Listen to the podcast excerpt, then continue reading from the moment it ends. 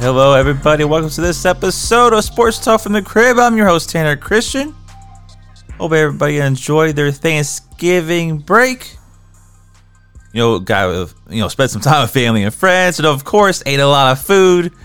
You know, I know I did. So, uh, it feels good to be back doing the show. I hope, like I said, I hope everybody enjoyed their break. It feels good to spend some time with some family and friends and just kind of unwind there a little bit, and you know, just relax. So we're gonna get into the two minute drill.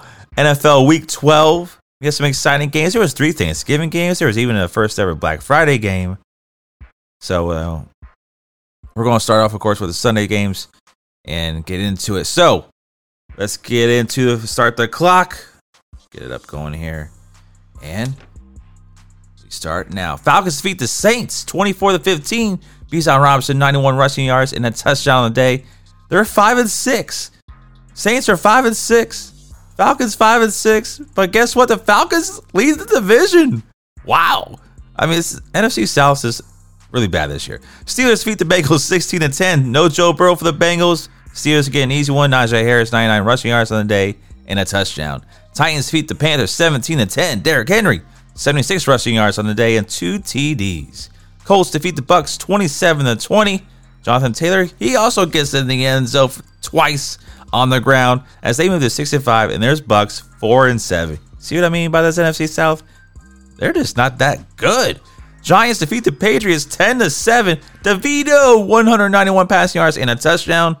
The Patriots fall to 2 and 9. Mac Jones got benched again at halftime. Ouch. Jaguars defeat the Texans 24 to 21.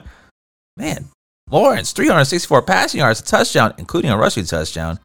Texans had a field goal at the end that hit the upright to tie the game.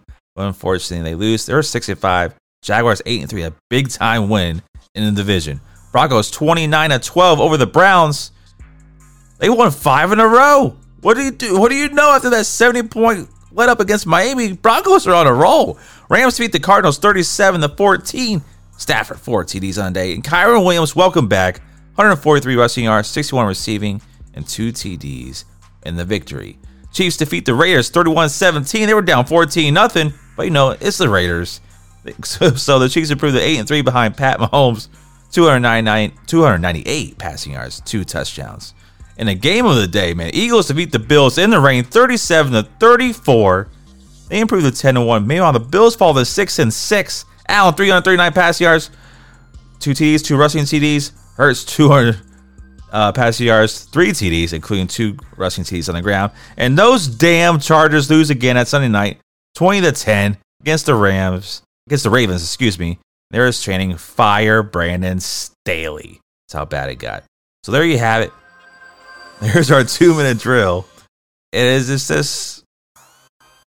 Oh man, uh, when is when are the Chargers going to fire Brandon Staley? That is the answer. When are they going to fire the guy? The Chargers just can't win, especially in the fourth quarter again.